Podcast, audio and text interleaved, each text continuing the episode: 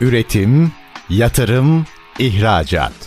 Üreten Türkiye'nin radyosu Endüstri Radyo sizin bulunduğunuz her yerde. Endüstri Radyo'yu arabada, bilgisayarda ve cep telefonunuzdan her yerde dinleyebilirsiniz. Endüstri Radyo.com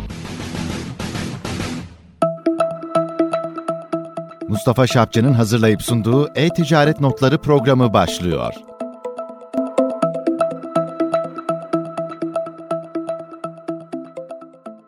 Türkiye'nin Ekonomi Radyosu ST Endüstri Radyo'da artık galiba ritüel oldu. Peş peşe çok güzel hanımları ağırlıyoruz. Çok güzel hanımlarla çok güzel sohbetler yapıyoruz. Bugün yine Nagihan Ünüvar hanımefendiyle beraberiz. Kendisi markalaşma ve marka bilimi üzerine çalışan bir şirketin sahibi. Aynı zamanda da e, istatistik mezunu. E, istatistik aslında hayatın, bilimin temelini oluşturan bir kurum diyeyim bir yol diyeyim her şeyden önce. Nagihan Hanım'la bugün neleri konuşacağız? Bugün markalaşmayı konuşacağız.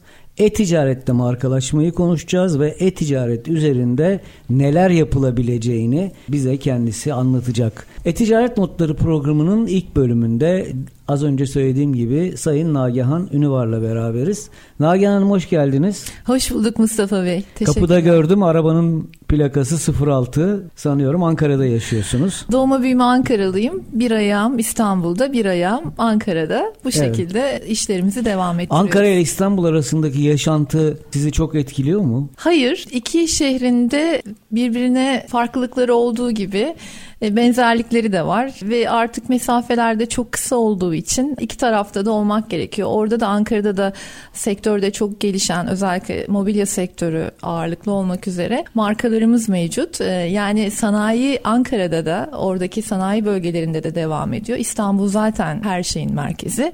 O yüzden Türkiye'de yaşıyorsak İstanbul mutlaka hayatımızda olmalı ve doğduğumuz yerde hayatımızda olmaya devam etmeli. Peki siz Ankara'da birçok böyle markayla ve işte iş yeriyle, fabrikayla, şirketle görüşüyorsunuz. Benim merak ettiğim bir şey var. Ankara'da fiyatlar buraya göre niye daha ucuz? Yani mesela baskı sektöründe, matbaacılık sektöründe herkes Ankara'dan fiyat alır. Mesela Ankara'dan alınan fiyatı kendisine bas kabul eder. Neden böyle oluyor? Hiç dikkatinizi çekti mi? Ee, şöyle ve benim düşüncem orada Ankara'daki firmalar devlete ve kamu sektörüne çok fazla iş yaptıkları için ve oradaki fiyatlamalarda bu sektörlerde işte kamu ihale kurumunun ve benzeri bazı kurallara tabi olduğu için biraz daha e, bir de Ankara'nın verdiği o etiklik, e, güvenilirlik algısından dolayı da tercih edilir diye düşünüyorum. Biraz Ankara geçmişten gelen mesela burada bile hani iş başvurusunda bile bulunursa bulunurken insanlar Ankara işte Ankara olması onu bir adım daha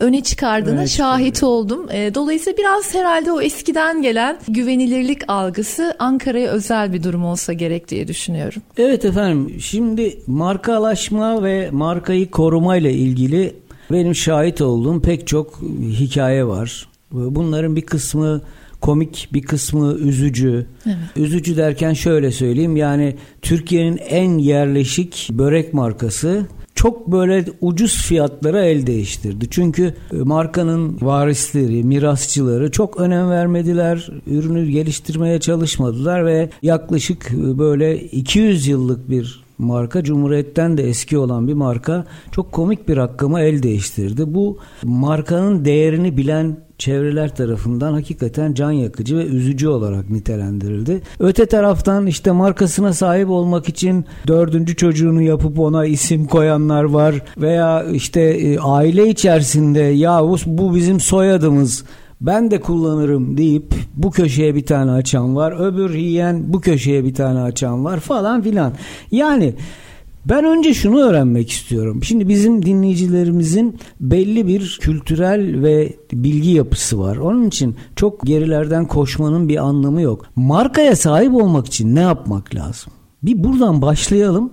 Sonrasında bu şeye dönelim. E-ticaret ve markalaşma konusuna dönelim. Markaya sahip olmak için ne yapmak gerekiyor? Sadece tescil anlamında demiyorum. Yani tescil zaten 850 liraya yapıyorsunuz. 1000 liraya 1500 liraya yapıyorsunuz. Veya ne bileyim bir marka danışmanıyla çalışırsanız 5000 liraya yaptırıyorsunuz falan filan. Ama sonuçta markaya sahip olmak için ne yapmak lazım? Kendini adamak lazım Mustafa Bey. Markaya aşık olmak lazım. Eğer bir markan varsa bu çok eskiye dayalı bir marka, bir hikayesi olan marka varsa, nesiller öncesine giden bir markan varsa ve sen bu işi yaptığın işi tutkuyla yapıyorsan, e, aranızda duygusal bir bağ varsa bu hem markayı sahiplenmenizi hem de markanın hedef kitlesinin markayı sahiplenmesini sağlar. Dolayısıyla bu öncelikle sizden başlar. Bir markanın bunu başaramaması, mevcudiyetini devam ettirememesinin sebebini de o aitlik, aidiyet duygusu ve sahiplik duygusunun eksikliğinden kaynaklanır diye düşünüyorum. Çünkü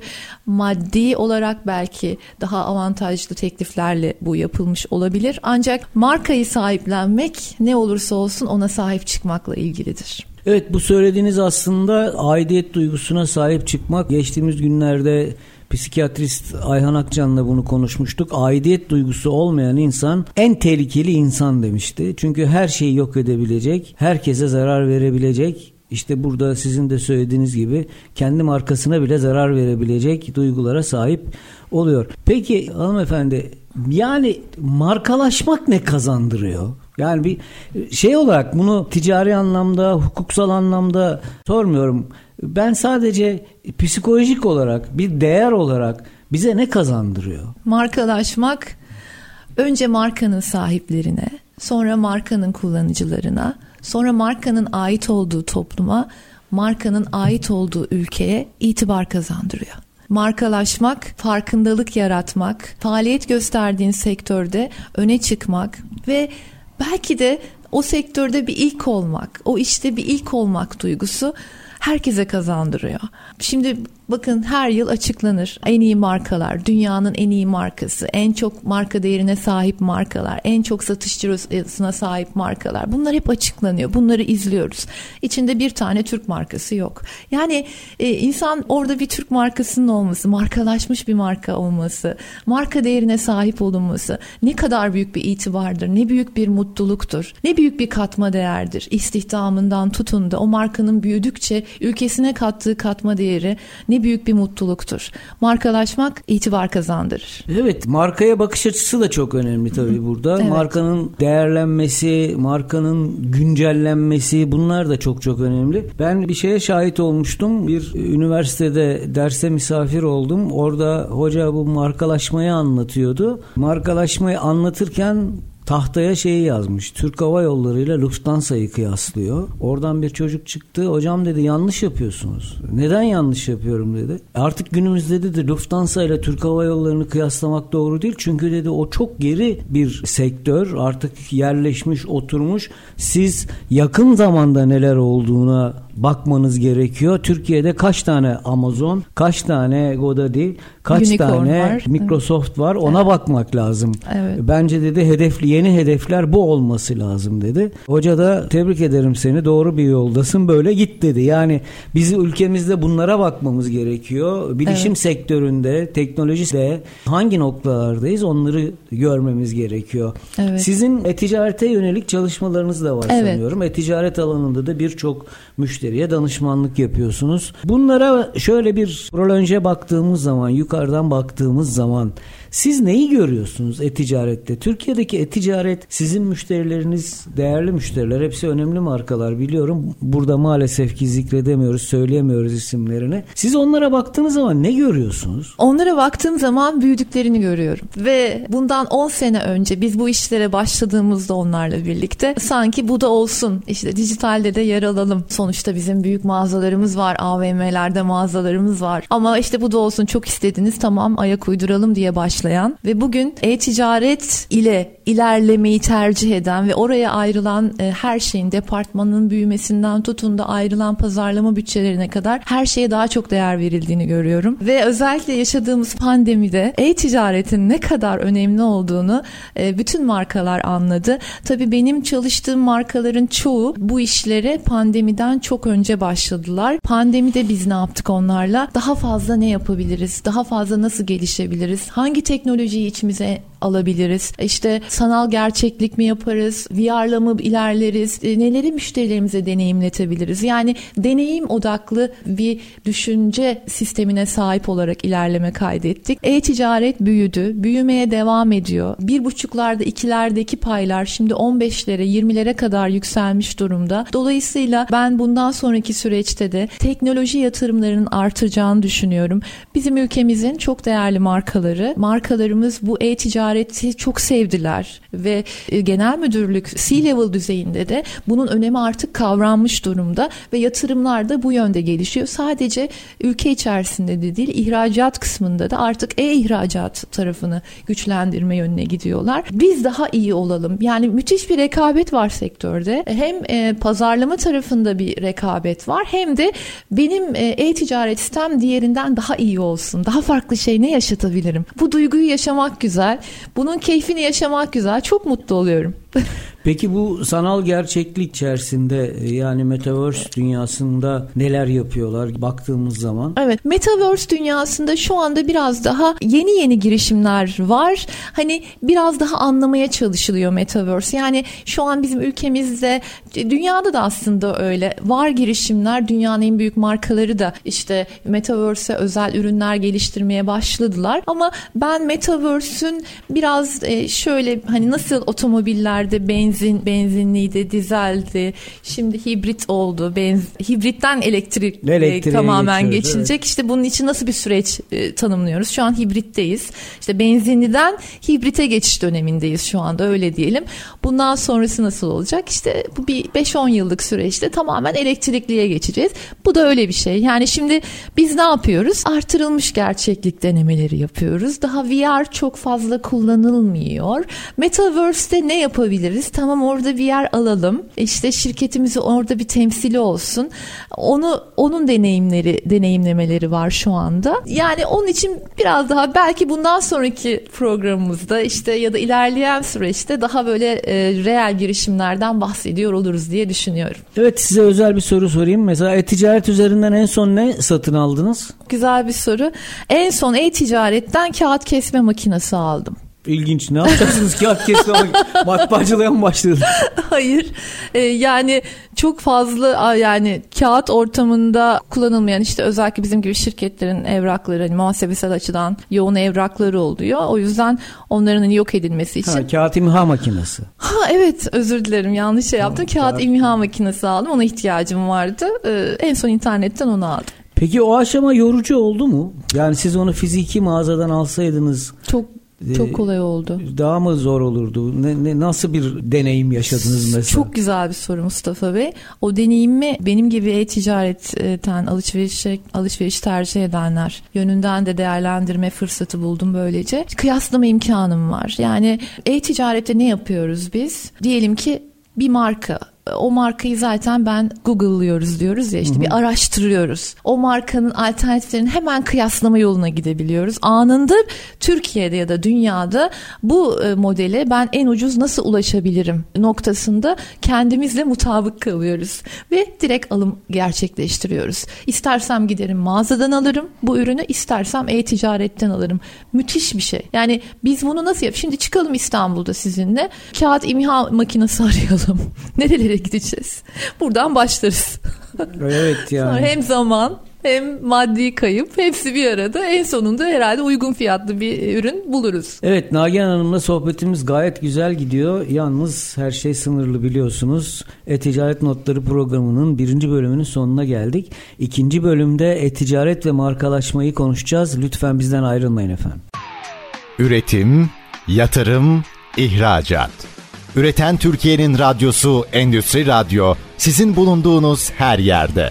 Endüstri Radyo'yu arabada, bilgisayarda ve cep telefonunuzdan her yerde dinleyebilirsiniz. Endüstri Radyo.com Türkiye'nin Ekonomi Radyosu ST Endüstri Radyo'da E-Ticaret Notları programının ikinci bölümünde Nagihan Ünüvar Hanım'la devam ediyoruz. Nagihan Hanım, e-ticarette markalaşma. Buyurun Bol bol konuşun, bol bol anlatın, bol bol bilgi aktaralım. Tabii ki memnuniyetle Mustafa Bey. Şimdi e-ticarette e, markalaşmak nasıl olur? Yeni bir marka oluşturmak için isterseniz oradan başlayalım. Evet. Yeni bir marka. Ben e-ticarette ne iş yapacağım? Önce her şey aslında markanın çatısını oluşturmakla başlıyor. Yani ben ne iş yapacağım? Bir satış şirketim mi olacak, satış üzerine mi odaklı olacağım, tedarikçilerim mi olacak, hizmet üzerine mi odaklı olacağım, abonelik sistemi üzerine mi çalışacağım, ben ne yapacağım? Öncelikle buna bir karar vermemiz gerekiyor. Çünkü ben burada şunu her zaman söylerim markalara, yeni markalara bunu söylerim. Çünkü e-ticaret herkese bir e, şey veriyor. İşte ya ben de e-ticarete gireyim, ben de bu işi yapayım, ben de yaparım. Aslında öyle olmuyor. Şu anda rekabetin çok yoğun olduğu bir ortam e-ticaret sektörü. Dolayısıyla burada aslında bizim hep dediğimiz bu unique olmak, o farklılığı kazandırmak. Eğer aynı marka birçok yerde satılıyorsa e, tüketici ne yapacak? Gidecek en uygununu tercih edecek. Neden aynı markayı işte e, ben Nagihan'ın e-ticaret şirketinde chatbot'ta yazışırken daha fazla e, detaya inebiliyorum. O yüzden onu tercih edeceğim mi diyecek. Öyle bir şey yok. E-ticaret daha hani düz ilerler. Yani çok duygusal tepkiler, duygusallık bir bağ orada orada onu aramamak gerekir. Orada eğer aynı markayı ben kendi e-ticaret sistemde satacaksam öyle bir markaya gidecek gireceksem ben bunu çok önermiyorum açık söyleyeyim. Sektöre yeni girecekleri. Çünkü orada oynayacağınız tek şey rekabet avantajı için fiyat olacaktır. Ne kadar çok indirim yaparsanız, ne kadar çok kampanya yaparsanız tüketici o kadar sizi tercih edecektir. Orada bir marka aidiyeti aramak, markayı sahiplenmek, marka elçisi olmak bunlar size uygun olmayacaktır. Böyle bir beklentiye girmemelerini isterim ve iyi bir bütçe ayırmalarını illa bunu yapacaklarsa illa ben de kendi sitemde bu ürünleri satışa çıkaracağım diyecekse de ciddi bir pazarlama bütçesi ayırması gerekecektir dijital ortamda ki artık dijital ortamda reklam çalışmaları kapsamı çok gelişti. Eskiden sadece bir arama metni reklamı işte ya da banner reklamlar derken şimdi alışveriş reklamları var, akıllı alışveriş reklamları var, YouTube reklamları o kadar çok reklam alternatifimiz var ki dolayısıyla ciddi bir pazarlama bütçesine ihtiyacımız var. İki, eğer farklılık olmayacaksa markada. Ancak ben olmayanı olduracaksam, bir farklılık yaratacaksam o zaman sadece ilk başta marka bilinirliğini arttırmak için bir bütçe kullanırım. Ben o eşsizliğimle zaten o tüketiciye ihtiyacı olan tüketiciyi kendime çekerim. Dolayısıyla orada başarı mutlaktır. Yani yeni bir şey yaparsan orada başarı mutlaktır. Bu markalara ne öneririm? Öncelikli olarak Amerika'yı yeniden keşfetmeyin. Ee, bir şey yapıyor eğer yani benim dediğim gibi ilk e, kısımda söylediğim gibi eğer sadece fiyatı oynayacaksanız tamam buyurun oynayın ama orada herhangi bir markalaşma, marka değeri vesaire öyle şey öyle yüksek ideallerin peşinden koşamayacağız maalesef. Orada fiyatı oynayacağız, satış yapacağız, ciroyu hedefleyeceğiz. Ama diğer türlü markalaşma yapacağız, itibar kazandıracağız. Tüketiciyle aramızda duygusal bağ kuracağız, farklılık yaratacağız katma değer sağlayacağız. Hangisine olacağını bence e-ticarete başlamak isteyenler bir düşünsün. Yaratıcı evet, olmak. Evet her zaman söylediğim bir şey var. Artık e-ticaret bir kasa bir masayla yapılacak iş değil. Sizin de söylediğiniz gibi gerçek anlamda ciddi bir sermaye ile yapılması gereken eğer bu şartlarda bir şey bir girişimde bulunmuyorsanız sermaye arkanızda güçlü bir sermaye yoksa yapacağınız e-ticaret girişimi hayalle de kalır ve çok fazlasıyla üzülürsünüz. Peki e-ticarette marka ve isim slogan çalışmaları hı hı. bunlara da neye dikkat etmek lazım? Öncelikle bir kere e-ticarete giriyorsak bunu sadece belirli sınırlar içerisinde düşünmememiz gerekiyor. Hı hı. Bunun dünyaya açılan bir marka olduğunu artık ben o siteyi kurduktan sonra bu dünyanın her yerinden o siteye bir trafik akışının olacağı anlamına gelir. Dolayısıyla global olduğunu yani bu dünyanın global bir dünya olduğunun bilincinde olarak bir marka ismi oluşturulması gerekir. Ama benim bazı müşterilerim çok bu işler bana çok geliyor. Orada e, bazen kıramadığım bariyerler olabiliyor. Şöyle ki illa işte Türk ismi olsun, illa e, mitolojiden olsun, illa işte şöyle ah, mitolojide zaten isim kalmadı biliyorsunuz. Evet, evet. yani isimler tükendi. E, dolayısıyla işte illa benim işte rengi bu olsun, işte e, karakteri bu olsun vesaire. Bunu zaten biz derinlemesine görüşmeler sonucunda kendi görüşümüzü işte bizim orada kullandığımız bazı Carl Jung'un e, arketiplerinden yola çıkıyoruz orada marka isim çalışmasında onu o çok değerli bir çalışma bizim için. O yüzden derinlemesine marka yetkiliyle görüşüyoruz. Önce onların tabii onların bebeği olacağı için o marka onların içgörülerini almaya çalışıyoruz. Onun için e, kalitatif bir araştırma yöntemiyle bunu geliştiriyoruz. Sonrasında marka isimlerini belirliyoruz. Yalnız burada marka ismi de genel kurallar vardır. Mümkün olduğunca yalın olmalı. Mümkün olduğunca telaffuzu kolay olmalı. Mümkün olduğunca kitleye, hedef kitlesine hitap etmeli. Benden çok sen olmalı. Yani sloganda da bu böyledir. İşte biz şunu çok iyi yaparız. Sektörün en iyisi biziz. Kime göre, neye göre? evet yani. Buna izin ver ben karar vereyim. Mesela ben bunu hala çok görüyorum reklam çalışmalarında markaların. Yani bunu böyle yapmayın. Bunu böyle yapıyorsanız bunu kanıtlarla sunun. Kanıtlı olmayan hiçbir şeyin değeri yoktur. Dolayısıyla eğer bir sloganınız varsa gerçekten bu işte siz birinciyseniz, ilkseniz o zaman bunu kanıtlayın bana. Yani ne araştırma mı var, dünya üzerinde istatistik mi var bununla ilgili e, bunları bir bizim bir masaya yatırmamız evet. lazım objektif olarak. Hı hı. Buna önem vermeleri. Yani slogan konusunda daha çok tüketicinin ihtiyacına çözüm sunan bir slogan olmasına dikkat etmeleri gerekiyor. Dil olarak İngilizce olabilir, Türkçe olabilir ama dediğim gibi kolay telaffuz edilmesi, yalın olması ve yaptığı işi mümkünse markanın isminde yansıtması, yansıtamıyorsa bunu sloganla desteklemesini ben tavsiye ediyorum markalara.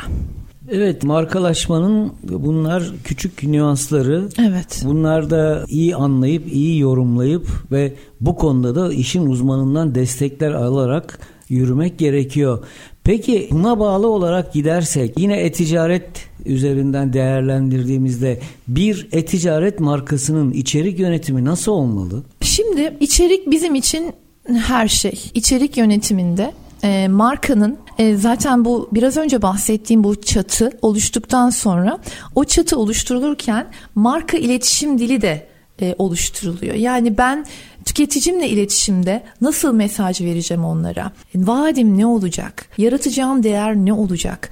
Ve bununla ilgili ben nasıl bir kurgu yapacağım? Bunu başta marka yetkilileri zaten kağıt üstünde bu iletişim dilini netleştiriyorlar. Artık bu şirketin manifestosu haline geliyor. Olmalı evet. Markanın manifestosu oluyor. Sonrasında daha çok içerikler dediğim gibi tüketici odaklı, tüketicinin ihtiyaçlarına çözüm odaklı, onları geliştirmeye odaklı. Dikkat ederseniz Mustafa Bey nasıl yapılır? Ne yapılır? Şu nasıl yapılır sorusu tüketici nezdinde çok değerli. İnsanlar bana balık tut demiyor. Bana balık tutmayı öğret istiyor. Evet. Yani o yüzden e, markanın da o sosyal duruşu kendi artık hani hangi sektörde faaliyet gösteriyorsa orada ben nasıl değer, neyi öğretebilirim, neyi deneyimletebilirim bunların üzerinde yoğunlaşmasında fayda var diye düşünüyorum. Ve deneyim çok önemli. Deneyim odaklı olmak çok önemli ama bir de toplumun sorunlarına eğilmek de çok önemli. Marka apolitik olamaz. Ne demek istiyorsunuz bununla şimdi? Bu... Bunu e, şöyle söyleyeyim. Markanın bir duruşu olmalı. Marka nerede durduğunu, nasıl durduğunu kitlesine ifade etmeli. Yani toplumsal sorun var mı? Çevrecilikle ilgili bir sorun var mı? Nerede bir sorun var? Ve ben marka olarak bunun neresinde duruyorum? Net olmalı. Ben her şeye uyarım, her şeyle uyumlanırım. O da olur, bu da olur. Olmaz. O markayı takip eden bir kitle var. O markanın duruşu için orada duran bir kitle var. Dolayısıyla sen onun savunucusu olacaksın diye düşünüyorum. Yani peki şunu söylüyorsunuz herhalde bir marka sokak hayvanları için bir şey yapıyor. Bir bakıyorsunuz sokaktaki bakkal bile e, üzerine bir şey koymuş. O da aynı yolda gidiyor. Ee, ya da nasıl ifade etmek lazım birbirini markaların birbirini taklit etmemesi gerekiyor Tabii, o zaman. Eşsiz olmak zaten öyle bir şey. Yani ben nasıl bir toplumsal duruşun arkası mesela köpek maması satan, üreten bir markanın bu konuda farkındalık yaratması da gerekiyor aynı zamanda. Bu demektir ki işte ben mamamı satayım her yerde köpek besleyeyim anlamına gelmiyor. Burada bir sorun var mı? Toplum tarafından bir bariyer var mı? Bu bariyeri ben nasıl kaldırabilirim? Bunların sorununa nasıl çözüm bulabilirim? Çözüm önerileriyle gelmek. Yani problemi görmek, o probleme bir çözüm üretmek ve bunun da arkasında durmak sonuna kadar savaşmak. E işte bu aslında markanın mücadeleci ruhunu da ortaya koyuyor ve tüketici nezdinde daha fazla itibar kazanmasını sağlıyor. E bu bizi nereye götürüyor Mustafa ve marka değerine götürüyor. Değerli bir marka ve marka itibarını sağlanmasını. Yani bunlar ve sektörde bir öncü haline geliyorsun. Domine ediyorsun sektörü. Bu da bir markanın bence e, olması gereken noktadır. Peki efendim sektörü domine etmek ne demek? Yani tek marka tarafından sektörün domine edilmesi doğru mu? Domine edilmek kelimesini ben şöyle açayım. Bendeki domine etmek e, kelimesinin anlamı şudur. Sektörde trendleri belirleyen, arkasından diğer markaları sürükleyen, ondan daha iyi ne yapabilirim sorusunu diğer markaların kendilerine sormasını sağlayan markadır domine eden marka. Trend belirleyicidir taklit edilendir, gıpta edilendir, kıskanılandır, onun gibi olmak istenendir. İşte bu zaten sektörde başı çekmektir. Orada amacım yani tekelcilik olarak algılamamak gerekiyor buradaki söylemimi. Bu tamamen lider ruhlu markaları, savaşçı markaların olması gereken yer diye e, düşünüyorum. Mesela bazı markalar artık ürün adı durumuna geldi. Bunları kastediyorsunuz herhalde. Tabii. E, biliyorsunuz hani isim zikretmeden çok marka var. Geçmişten günümüze gelen. Ne kadar güzel değil mi? Yani evet. artık onun üstüne bir şey koyamazsın sen ne yaparsan yap o artık tüketicinin bir ihtiyacı olduğunda direkt şey alayım işte o markayı alayım onu alayım anlamına evet. geliyor. İşte bu duygu çok çok müthiş bir duygu. E, aynı şey dijital tarafta da geçerli aslında. Sadece eskiye bakmamıza gerek yok. Dijitalde de arama motoru dediğinde bir insanın aklına ne geliyor? Ben işte şöyle yapayım işte diyorum ya e, işte ara, arama yaptı. Google'layım diyoruz. Yani evet. e, bu, bunu Yandex'te de olsan Google'layım diyeceksin orada. 124 bin arama motoru var dünyada. İlk aklımıza gelen Google maalesef. Aynen aynen. Yani burada şimdi evet. reklam anlamında düşünmemek gerekiyor. Tabii. Bu bilimsel bir yaklaşım olarak bakmak lazım. Tabii. Pimapen mesela veya Tabii. Selpak, Tabii. Jilet Tabii. Ondan sonra jacuzzi. Tabii. Bunların hepsi e, aslında herkes şey demiyor yani evinizde hidromasajlı banyo var mı demiyor ama jacuzzi var mı diye soruyor Tabii. maalesef. Bunlar artık bu şekilde yerleşmiş şeyler. Sizin de söylediğiniz gibi savaşarak bunları kazanmışlar. Belli nitelikler ve ürünler oluşmuş, ortaya çıkmış. Aslında Musa Bey orada bir de onların şöyle bir avantajı da varmış o dönem. İşte o yüzden bu dönemde marka olmak her zamankinden daha zor. Herkese çok böyle ironi gibi gelecek bu ama değil hani e-ticarete giren para kazanıyor işte marka oluyor aa çok yanlış. Bir şeyler o dönemlerde ilk kez piyasaya sunulmuş. O yani ilk kez yapılmış. Evet. O yüzden de orada ürün adı haline gelmiş o isimler aslında. Yani yani çok iyi takip edilmiş dünya o zamanlar tabii internet olmadığı için işte daha böyle gezen, daha çok seyahat edenler, daha çok dünya ile ilişkisi gelişmiş insanlar bunu görüyordu. Dolayısıyla biraz ilk olmanın verdiği avantajı kullandı o markalar. Şimdi düşünsenize dünya evimiz haline geldi. Yani evimizin içinde dünya. Dolayısıyla şimdi marka olmak daha zor. O olmayanı oldurmak daha zor. Daha çok çalışmak, daha yaratıcı olmak, vizyonun daha açılması, daha çok açılması bunun içinde toplumun yaratıcılığını geliştirmek üzere ne geliyor burada? Toplumun yöneten ülkeler, ülke düzeyinde, devlet düzeyinde neler yapılabilir? Ben ülkemin kalkınması için ne yapabilirim? Ülkemde daha çok marka olmasını sağlamak için ne yapabilirim? Bunun için benim yaratıcılığı geliştirmem gerekiyor. Yaratıcılık nasıl gelişir Mustafa Bey? Sanatla. Evet. Sanatın olmadığı yerde yaratıcılık olmaz. Dolayısıyla bence bu eğitim sisteminde tekrar sorgulanması gereken bir konu. Evet, E-Ticaret Notları programının ikinci bölümünün sonuna geldik. Nagihan Ünüver Hanım'la üçüncü bölümde tekrar birlikte olmak üzere. Bizden ayrılmayın lütfen. Üretim, yatırım, ihracat. Üreten Türkiye'nin radyosu Endüstri Radyo sizin bulunduğunuz her yerde. Endüstri Radyo'yu arabada, bilgisayarda ve cep telefonunuzdan her yerde dinleyebilirsiniz. Endüstri Radyo.com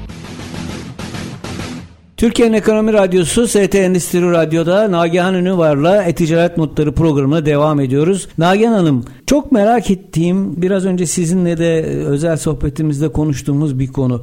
Markaya aşık olmak hele hele başarısız markaya aşık olmak nasıl sonuçlar veriyor? Başarısız markaya aşık olmak. Ben aşık olan bir markanın başarısız olacağını düşünenlerden değilim açıkçası. Yani markaya gerçekten yani aşık olunursa onu daha iyi konuma getirmek için nasıl sevdiğiniz insanın daha iyi olmasını istersiniz. Daha e, mutlu olmasını istersiniz. Markanızı da yaşayan bir karakter olarak hayal edersiniz. Onu mutsuz etmek kim ister? Hele aşık olduğun markayı mutsuz etmek ister misin? İstemezsin. Ben sana daha fazla ne yapabilirim? Seni nasıl mutlu edebilirim? Yani biz zaten bunu arketiplerde de çok mesela her markanın bir arketipi vardır. Bir karakter karakteri vardır. Biz buna çok değer veriyoruz. Yani bu nedir? E, aslında bunu da özellikle yapmamızın sebebi e, marka sahiplerine diyoruz ki senin markan örneğin aşık arketipi. Senin markanın duygusal özellikleri bunlar. Duruşu böyle. Bu marka bir kadın ya da bu marka bir erkek ya da bu markanın cinsiyeti yok. Bu marka böyle. Yani onu arada o algıyı aşılamaya çalışıyoruz ki markaya sadece bir şirket ismi, bir firma ismi olarak bakmasınlar. Onu tamamen karakterli, yaşayan bir varlık olarak hissetsinler diye bunu yapıyoruz. Aslında biraz da onların bu çalışmada aidiyet duygusunu arttırmak gibi de böyle gizli bir amacımız oluyor markalarına olan aidiyet duygusunu arttırmak için. Dolayısıyla ben e, başarısızlık olarak değil, ha şöyle olabilir. Bir tutkudur. Ne yaparsın? Markanın bir marka kurarsın, marka oluşturursun. İşler düşündüğün gibi gitmez. Yani piyasadan kaynaklı işler olabilir, sektörden kaynaklı olabilir vesaire. O zaman ne yaparsın? Biz ona pivot deriz. İşte değişim yaparsın. Yani o da nedir zaten? Bir marka oluştururken önce bir bizim bir kanvasımız vardır. Bu kanvas üzerinde markanın bütün girdisi ne olacak, çıktısı ne olacak, iş planı nasıl olacak? Bütün bunları bir hazırlarız. Bu markayı sonra piyasaya prototipini veririz. Sonra baktık çalışıyor, çalışmıyor. Çalıştırırsa hemen bir değişim, küçük bir değişim yaparız. Yani bu başarısız marka olmaz zaten. Yani çünkü hep bir prototiple yola çıkılır. Öyle de olması gerekir. Bir marka kurarken önce bunu piyasaya sunduğunda nasıl tepki alacağını anlamak gerekir. Bunun için araştırma şirketleri var.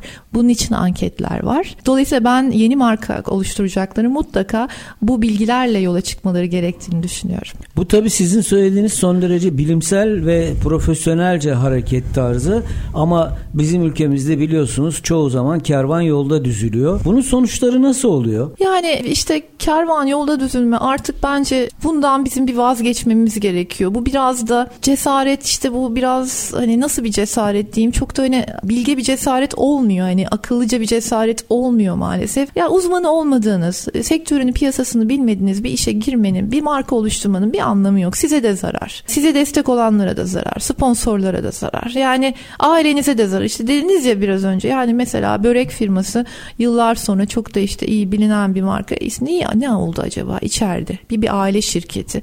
İçeride ne oldu? Nasıl bir şey oldu? O bence markayı sahiplenmemekten kaynaklanıyor. Yani dolayısıyla buna gerek yok. Yani hiç yapmasınlar daha iyi. Çok iş var ya yapılacak. Yani başka bir şey yapsınlar. Yani ben mesela bunu biz daha önce de bazı programlarda söylemiştim. Eskiden ihracatçı birliklerinde uzman olarak çalışırken yurt dışına çok giderdik işte. Seyahatlerimiz olurdu. Ticaret heyetleri işte orada işte seramik tanıtım grubunda bir süre bulundum. İşte seramik sektörünün marka değerinin artırılması için çalıştık orada. Mesela aynı pazarda aynı kalemi kalem örneğinden gideyim. Aynı kalemi satan 20 tane Türk firması var. Hiç üzerine bir şey katmamışlar. Aynı şeyi gidiyorlar aynı pazara sokuyorlar. Yani bizim maalesef burada diyorum ya Mustafa Bey işte başka bir şey eksik. Yani bir şey eksik. O o eksik olan şeyin de ben eğitimle ilgili olduğunu, yaratıcılıkla ilgili olduğunu. Mesela illa eğitim şöyle çok iyi mühendis olabilir. En iyi üniversiteyi de bitirmiş olabilir ama bitirdikten sonra kendine hiçbir şey katmamış olabilir. Yaratıcılığını geliştirmemiş olabilir. O insandan da bir şey bekleyemezsin. Yani e, yaratıcılık sürekli kendini geliştiren, sürekli yeni şeyler öğrenmeyi hedefleyen, her gün bir şey öğrenen, sizinle hatta kahve içerken aynı konuyu konuştuk. Hı hı. Her an bir şey öğreniyoruz değil mi? Hayattan, birbirimizden, karşılaştığımız insanlardan, duruştan, mikrofona bakıştan, her şeyden bir şey öğreniyoruz. Bütün bunlar işte deneyimlemekle, vizyonla ilgili. E-ticarette markaların içgörü analizini öğrenebilir miyiz sizden? Nedir? Tabii. İçgörü analizi nedir? Her, her şeyden önce ona bir bakmak lazım.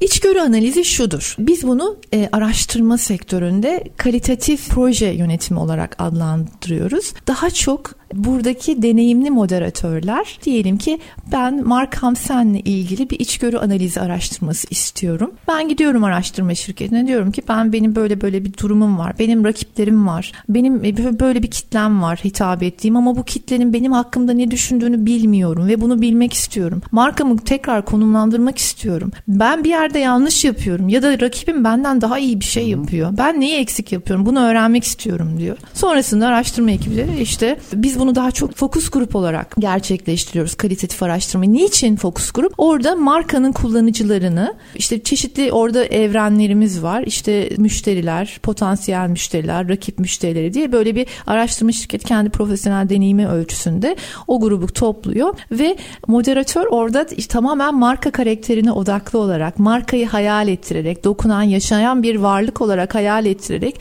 grup katılımcılarına bazı profesyonel sorular soruyor.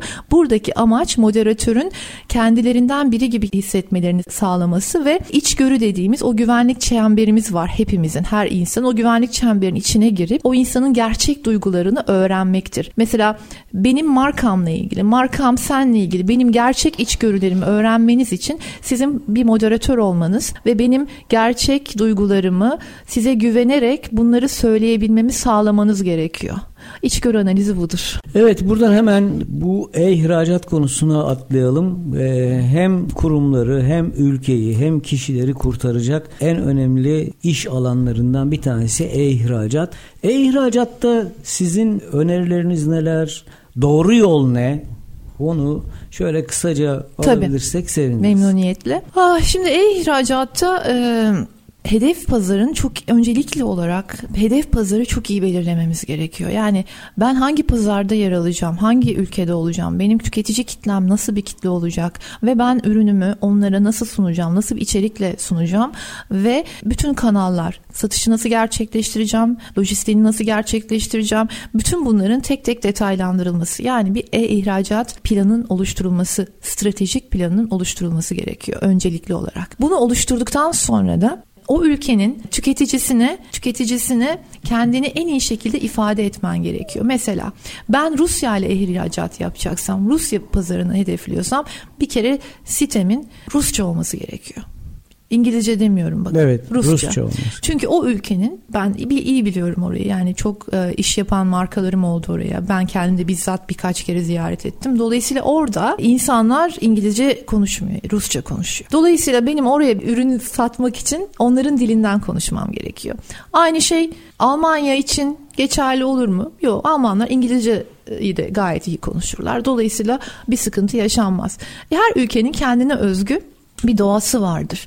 Bir ritmi vardır. O ritme ayak uydurması gerekir markanın ve ihracat sitesini de ona göre dizayn etmesi gerekir. Dediğim gibi önce iyi bir pazar bulmak, doğru pazar bulmak, oradaki rekabet avantajını iyi ölçmek Sonrasında da pazara giriş nasıl pazara gireceğini anlamak. Nasıl gireceğim? Bir fuar katılımıyla mı gireceğim? Burada hem e-ihracat hem de ihracat kısmını destekleyebilirim. İkisini aynı anda sunabilirim müşterilerime. Ya da direkt e-ihracat reklam avantajlarını mı kullanacağım? Bulunacağım pazarda bulunacağım ülkeye direkt yönelik reklamlara mı gideceğim? Bütün bunlara stratejik kararlardır. Bunları yapacaksın. E-ihracat altyapısını oluşturacaksın. Burada mesela lojistik çok önemli. Lojistik kısmını iyi hale belli bir kısma kadar herhangi herhangi bir beyanname doldurmadan direkt ihracat yapabiliyor ihracatçılarımız e-ihracat üzerinden. Sadece elektronik ortamda bir beyanname doldurup gönderimini yapabiliyorlar. Bunları öğreneceğim. Benim ürünlerimin işte e, şeyi nedir? ölçütüsü nedir, ağırlığı nedir? Bütün bunlar tek tek planlanmalı. Yani e-ihracat bakın zor değil, kolay yapılır. Benim böyle hani korkutmasın insanları. Ya bunu yapacağım sonra bunu yapacağım şunu. Hayır öyle bir şey yok. Bir şey satacaksın. Sonuçta bir bunu yapman için de o pazarı iyi tanıman gerekiyor. O pazarı iyi tanı deyince de gidip de sokaklarda bütün gün dolaş demiyorum sana. Yani bunu öğrenebileceğin kaynaklar da var. Bir sürü istatistik var. Uluslararası kaynaklar var. Açık kaynaklar var. İhracatçı birliklerinin kaynakları var. Ekonomi Bakanlığı'nın kaynakları var. Bütün bunlardan faydalanılabilir. Yani teşvik sadece sana para olarak verilecek bir şey değildir. Teşvik sana açık kaynaktır aynı zamanda. O da bir teşviktir. Bunlardan faydalanılabilir. Bu şekilde ihracat yapılabilir ama dikkat etsinler pazara girerken. Huyunu suyunu iyi bilsinler pazarın. Evet. Peki efendim pazar araştırmasının içerisinde e-ihracatta rakip analizi nasıl yapılır? Rakip analizini yapmak için önce rakiplerin kimler bunu iyi bileceksin. Yani rakipli yani bu pazarda faaliyet gösteren önemli aktörleri tespit edeceksiniz. Bunun için dediğim gibi açık kaynaklardan faydalanabilir. Zaten sektörel toplulukların bu konularda çok geniş kaynakları var.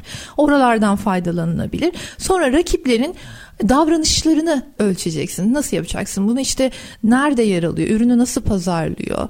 E, zaten bütün her şey açık. Kaynaklar hı hı. görülebiliyor. Fiyatlamaları nasıl oluyor? E, Lojistiğini nasıl yapıyor? Bunları detay detay detay öğreneceksiniz. Öğrenebilirsiniz gene kaynakları kullanarak. Sonrasında bir SWOT analizi yapacağız. Yani bunu nasıl yapacağız?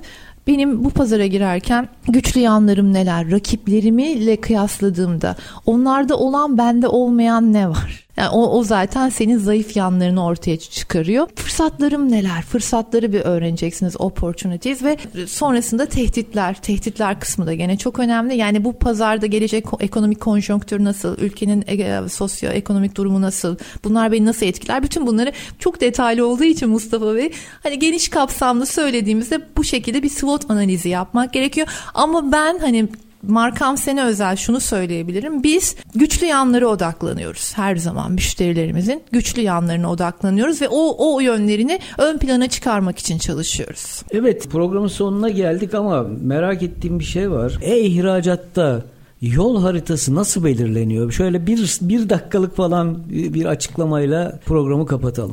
E-ihracatta yol haritası ilk ana başlığı yol haritası. Yani ben pazara girişi nasıl yapacağım? Pazara giriş kaynaklarım olacak mı? Bunları nasıl elde edeceğim? Pazara girerken e, elimde neler olmalı? Ürünlerimde nasıl geliştirme yapmalıyım? Nasıl fiyatlama yapmalıyım? Nasıl bir iletişim dili kullanmalıyım? Nerelerde yer almalıyım? Hangi mecralarda yer almalıyım? Ekibim nasıl olmalı? Bütün bunların sonunda da tüketiciye nasıl ulaşacağını ve o pazarda marka bilinirliği nasıl artıracağını yönelik stratejik pazarlama planının yer alacağı e, şekilde yol haritasını oluşturabiliriz. Bu markanın marka ve pazarlama yol haritası haritasıdır. Her markanın stratejisi farklıdır o pazara girerken ve markanın güçlü yönleri ele alınarak o pazara girişte neler yapılacağını kapsayan bir detaylı çalışma olarak söyleyebilirim bir dakikada.